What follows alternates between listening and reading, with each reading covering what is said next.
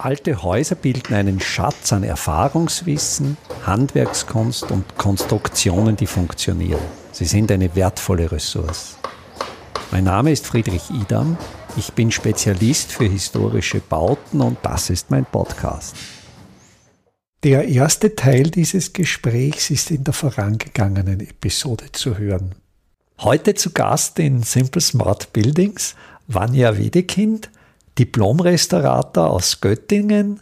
Vanja Wedekind kommt aus dem Handwerk, hat Stuckateur gelernt und ist Lehmbaupraktiker, hat dann ein Studium im Restaurieren gemacht, sich spezialisiert in seiner Dissertation auf Steinverwitterung. Vanja Wedekind ist international tätig, vor allen Dingen im Nahen Osten. Und ich freue mich sehr, dass Sie sich heute Zeit nehmen für ein Gespräch.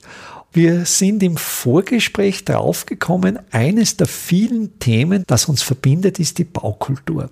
Leider ist das so, dass eben in der, ich sage jetzt mal in der administrativen Denkmalpflege halt ein ganz anderer Diskurs herrscht. Also wann wurde das letzte Mal über traditionelle Bauweisen geredet und diskutiert in den Denkmalämtern oder auch bei ICOMOS muss man leider sagen. Es gab eine Initiative tatsächlich, da ging es um Hofanlagen in Norddeutschland, aber das war es dann auch. Ne? Und eigentlich müsste die Denkmalpflege sich jetzt nicht unbedingt abwenden, das möchte ich gar nicht sagen, zum Beispiel von der Postmoderne und oder von den Bauwerken der sozialistischen Ära, die jetzt eben auch zur Disposition stehen oder wie viele andere Bauwerke, das mag ja alles alles sein und da kann man sich sicher auch für engagieren. Aber was vollkommen fehlt, ist eine Rückbesinnung oder eine Hinbesinnung, würde ich mal sagen, auf diese Bausubstanz, die ja vorhanden ist, nämlich die traditionelle Bausubstanz, die einfache bäuerliche Bausubstanz, aber auch die einfachen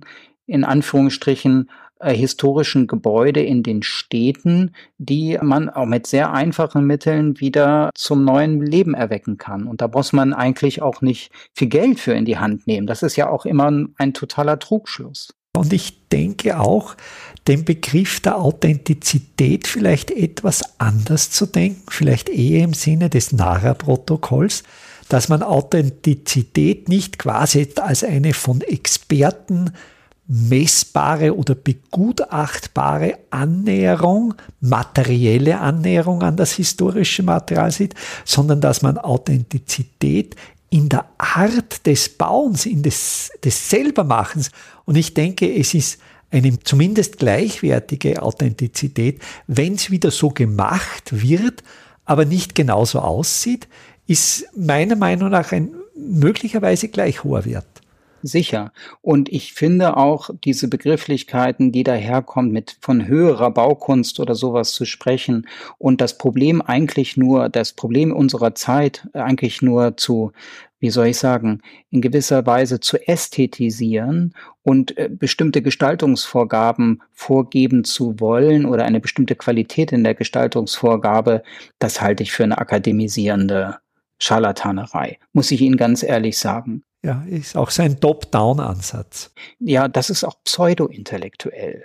Ja, also es geht darum, wirklich die Bauwerke und die Denkmäler mit Leben zu erfüllen. Und dazu gehören die Menschen. Und die muss man befähigen, auch selbstständig wieder arbeiten zu können und sich ihre Träume erfüllen zu können. Es gibt genug Menschen, die eine große, die sozusagen eine große Faszination bewegt, sozusagen, wenn es um historische Bauwerke geht. Und die muss man fördern mit über, über besondere Pro Programme und auch über besondere Kurse und Hilfestellungen wieder selbstständig tätig werden zu können.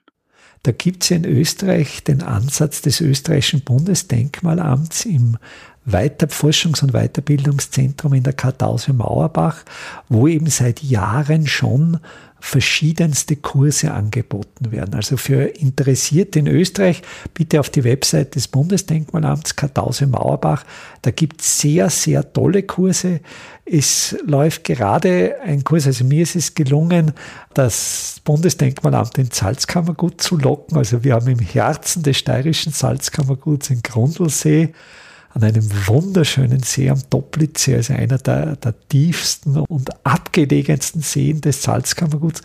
Da haben wir in einem ersten Schritt einen historischen Kalkofen wieder saniert und der wird, glaube ich, nach 100 Jahren Stillstand wieder aktiviert. Das ist sehr schön. Und was man vielleicht auch noch sagen kann, es gibt ja auch in anderen Ländern ganz andere Ansätze. Wenn man nur einmal über den kleinen Teich guckt nach England und sich dort die Arbeit der Society for the Protection of Ancient Buildings anschaut. Ja, und, und der National Trust. Ja, aber insbesondere die SPAB ist ja die älteste Denkmalpflegeorganisation der Welt. Das darf man nicht vergessen, gegründet von Morris. Und der hat sich eben nicht nur um die Paläste und Kirchen gekümmert oder ganz, ganz und ganz und gar nicht, sondern in erster Linie um die ländliche Architektur und die Architektur der kleineren Städte oder überhaupt der Städte, um den Menschen auch eine, und jetzt kommen wir, eine bessere Lebensqualität in historischen Bauwerken, die wieder zu schaffen und die Leute eben nicht in die Stadt sozusagen, die ja damals auch noch anders aussah, das muss man ganz deutlich sagen, als heute mit den vielen Hinterhöfen und den doch sehr ärmlichen Verhältnissen, um da ein gewisses Gegengewicht herzustellen und die Menschen wieder sozusagen zu befähigen, mit einfachen Mitteln Schönes zu produzieren. Aber das ist ja für unsere Zeit mindestens genauso aktuell, dieser Ansatz.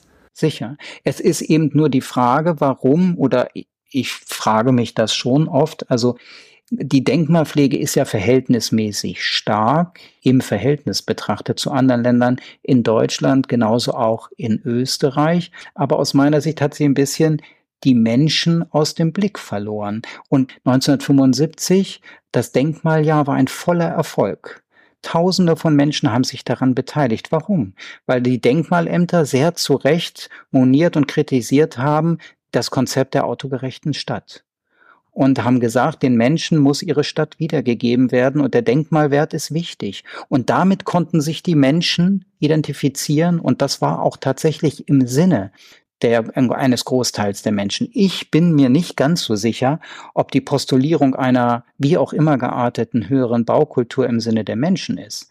Im Sinne der Menschen wäre aus meiner Sicht eher zu sagen, wir wollen, dass Bauen wieder souverän für die Menschen möglich ist und dass der ländliche Raum nicht vernachlässigt wird. Und für so uns sind die, ist die bäuerliche, traditionelle Architektur genauso wichtig wie das Schloss oder die repräsentative Kirche und dass man wirklich ermächtigt wird, sich souverän mit guten und dennoch günstigen Materialien, ressourcenschonend ein hochwertiges Gebäude zu errichten. Richtig. Und Sie können ja auch aus diesen Dingen eigentlich alles herstellen. Wenn Sie nur an den Kalk denken. Aus dem Kalk können Sie natürlich ein Mörtel herstellen. Sie können aus der Kalk eine Farbe herstellen. Sie können aus dem Kalk ein Klebemittel herstellen und so weiter. Sie können aus Kalk auch wasserdichte Putze herstellen. Das ist alles möglich. Zum Beispiel in Petra in Jordanien habe ich ja lange gearbeitet.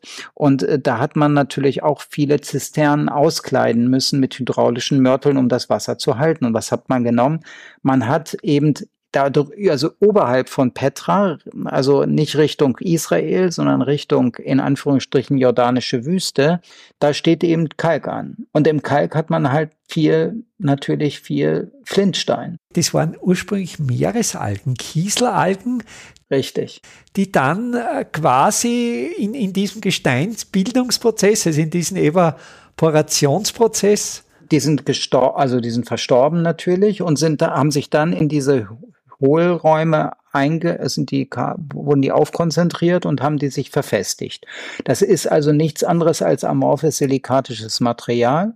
Und das haben die zerschlagen. Das ist eine ziemlich harte Arbeit, ja. weil das ist wirklich hartes Zeug und haben das dann eben vermengt mit Brandkalk und haben dann beides, also dann hatten sie einmal, wenn Sie wissen ja, wenn Sie so einen Stein zerschlagen, haben Sie zwei Fraktionen eigentlich geschaffen. Sie haben eben splitteriges, grobes Material und Sie haben mehlartiges, feines Material. Ja. Und Sie haben dann beides miteinander vermengt und haben dann, also mussten sehr viel auch mehlartiges Material tatsächlich herstellen. Also das war wirklich eine Höllenarbeit. Also es ist wie das Portland Zementklinker malen, nur händisch. Ja, genau. Ja. Und haben das dann mit Brandkalk äh, vermengt und konnten daraus eben ihre wasserdichten Zisternenmörtel herstellen. Und haben dann quasi so, so Calciumsilikate letztlich gebildet. Richtig. Ja. Genau das gleiche, was beim Opus cementitium auch passiert. Ja. Also das, die haben sich dann einfach, haben geguckt und die ganz ersten äh, Zemente, die es gab, die sind ja im Oman gefunden worden. Das waren auch Zisternenmörtel in Wasserbecken, etwa 5000 vor Christi. Und die hat man eben, das sind Mörtel aus Kalk- und Diatomenerde. Was ist das? Das ist der Begriff. Diatomen, ja, das sind, äh, das die Diatomenalge oder die Diatomentierchen ist es nicht. Also Mikroorganismus, ist eigentlich das schönste Tier auf der Welt und das wichtigste, weil es hat wunderbare, ganz, ganz irre Formen. Ja, und es hat eine enorme Oberfläche, weil es eben so formenreich ist. Wie so ein Stern aussieht zum Beispiel, kann man nur unter dem Mikroskop wirklich betrachten. Größenordnung 50 μ ja, also es ist fast auch Rasterelektronenmikroskop, würde ich sagen. Ne? Und dann, und das ist eben äh, aus silikatischem Material aufgebaut, nicht aus kalzitischem Material.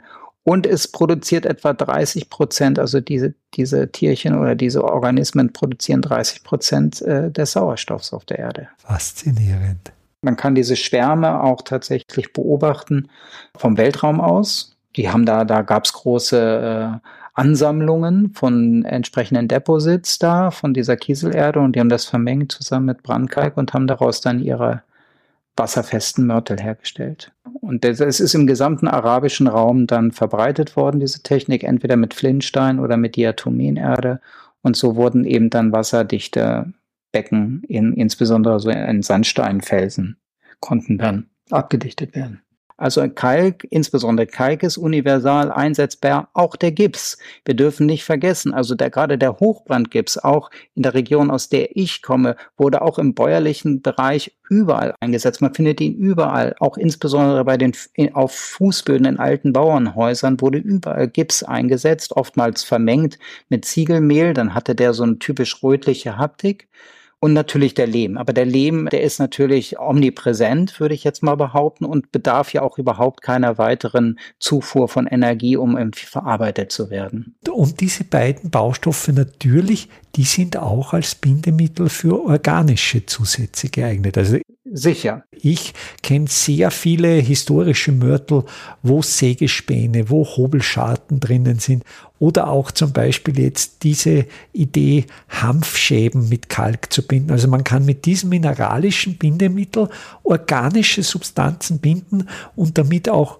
diffusionsoffene, wärmedämmende Baustoffe herstellen.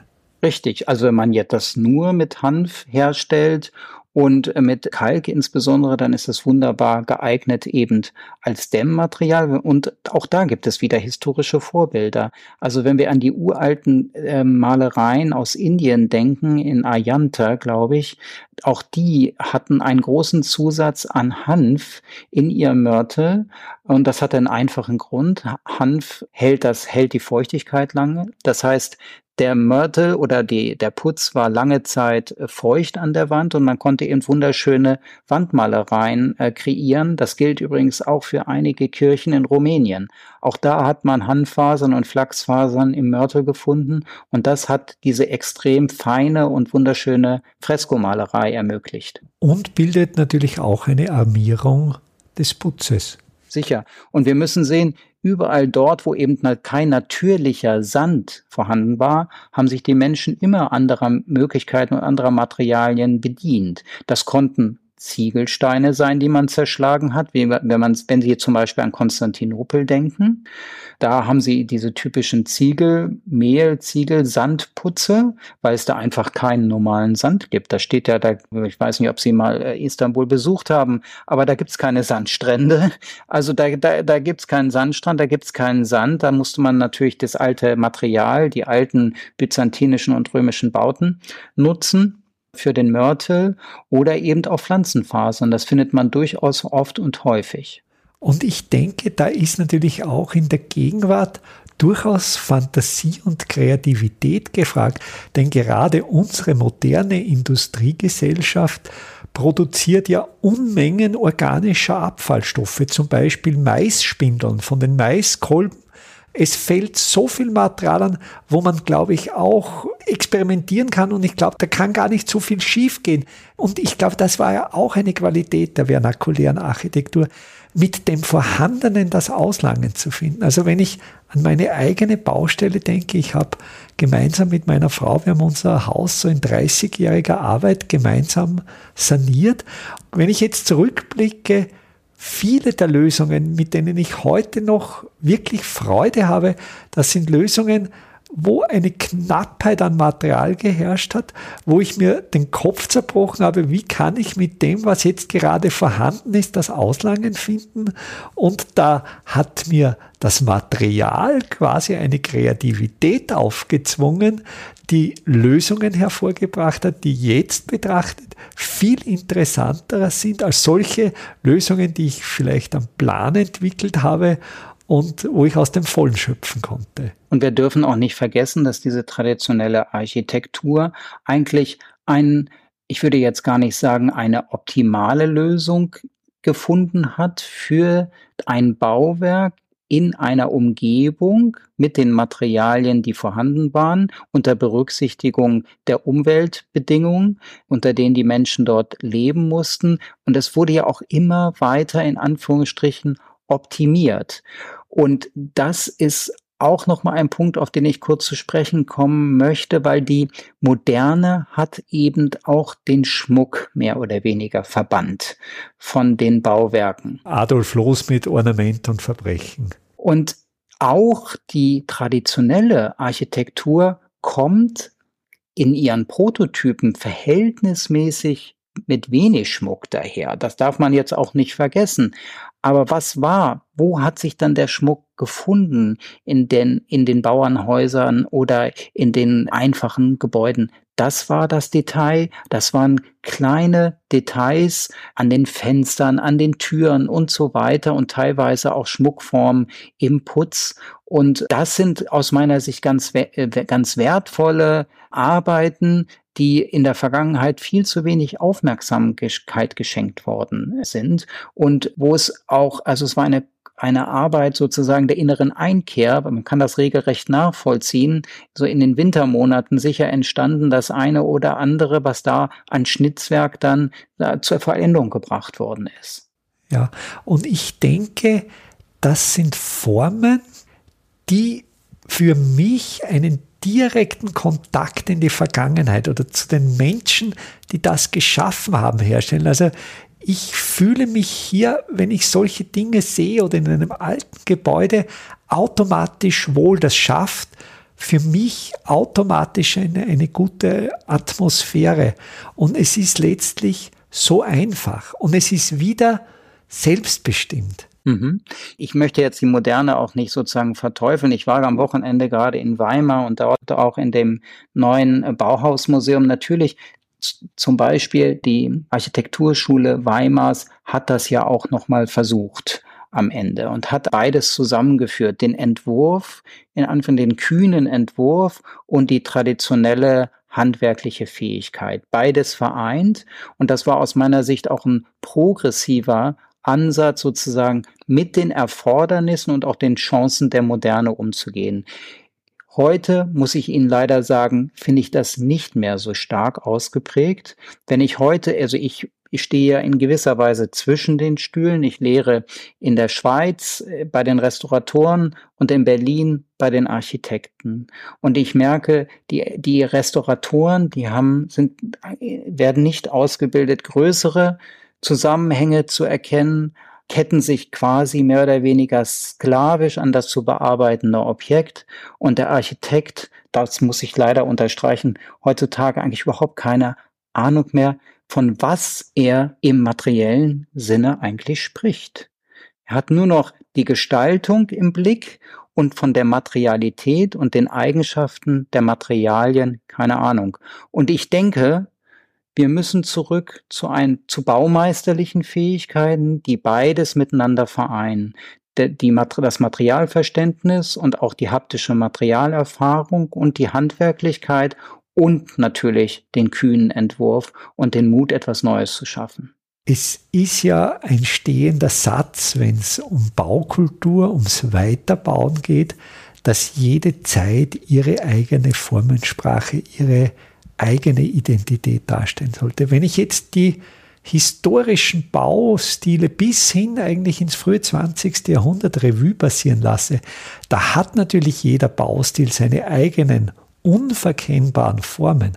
Aber was alle Gebäude all dieser Epochen vereint, ist die gemeinsame Materialität und die gemeinsame handwerkliche Tradition. Und daher denke ich, ist es überhaupt kein Problem, wenn ein barockes Objekt neben einem gotischen oder einem romanischen steht oder bei einem Objekt aus den verschiedensten Zeiten die stilistischen Zutaten zu einem Objekt zusammengemischt sind. Die Zusammengehörigkeit entsteht für mich durch Materialität und Handwerklichkeit.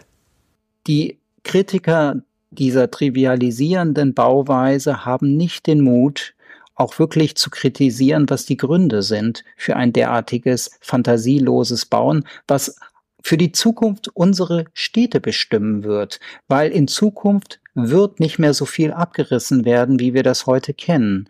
Und es ist ja auch so, das wird überhaupt nicht thematisiert, wie stark die Bauindustrie beteiligt ist am CO2-Ausstoß. Das ist ungeheuer viel. Ich glaube, wir sind im 40-Prozent-Bereich. Ja, ja, sicher. Also gerade wenn es um die Emission von CO2 geht und wenn es um den Baustoff Zement geht, dann ist der natürlich katastrophal. Das kann man äh, nicht anders sagen. Wir können sagen, dass pro Kubikmeter Beton etwa 200 Kilo CO2 emittiert werden. Jetzt dürfen wir aber auch den Stahl nicht vergessen, der ja auch im Beton, im Stahlbeton vorhanden ist. Und dann sind wir schon bei 360 Kilogramm pro Kubikmeter. Hier in Deutschland wird ja nicht mehr so viel gebaut. Also das ist natürlich nicht vergleichbar mit dem Bauaufkommen, was sich heute zum Beispiel in China abspielt, aber auch in Schwellenländern wie Ägypten. Ich war gerade in Ägypten im Frühjahr diesen Jahres und da wird ja eine ganz neue Stadt gebaut und zwar New Cairo für sechs Millionen Menschen. Also da passieren unendlich große Baumaßnahmen, die unendlich viel CO2 emittieren. Und jetzt können wir natürlich nicht daherkommen zu sagen, nee, das dürfen die nicht, weil wir haben ja schon alles gebaut. Also hier ist ja auch einfach alles schon zugepflastert. Und wenn wir kritisieren, was in diesen Ländern geschieht, dann müssen wir eben auch natürlich uns vor Augen führen, wir haben in den 200 Jahren eben hier auch alles in, Ansp in Anführungsstrichen zugepflastert. Und seit dem Zweiten Weltkrieg müssen wir sagen, weil Stahlbeton ist in erster Linie auch ein Baustoff, der in der Militärtechnik eingesetzt worden ist. Man denkt nur an die Bunkeranlagen. Mein Großvater hat im Ersten Weltkrieg gekämpft der hat die Stahlbetontechnik an der Südfront in den Dolomiten kennengelernt und hat die dann sein Leben lang mit Begeisterung eingesetzt. Sehen Sie, das ist eigentlich ein Baustoff, der natürlich aus dem Militärwesen stammt. Und äh, seit dieser Zeit ist natürlich Europa äh, zugebaut worden und es ist auch sehr viel Bodenfläche dabei verloren gegangen. Das darf man auch nicht vergessen, aber es wurden natürlich Unmengen an CO2 emittiert dadurch. Und die Menschen, die sich heute eben einsetzen für das Klima, die, die sind eigentlich beschäftigt mit, ich sage immer, mit einem 10% Problem. Weil wenn Sie sich anschauen, wenn wir uns jetzt das statistisch anschauen, wie viel jeder Mensch hier im Nordeuropa emittiert an CO2, dann fallen etwa etwas mehr als zehn Prozent auf das Heizen und etwas mehr als zehn Prozent auf individuelle Fortbewegung mit Autos. Also sind wir bei 20 Prozent. Über den großen Teil des Kuchens spricht eigentlich niemand. Und der heißt Konsum oder Massenkonsum.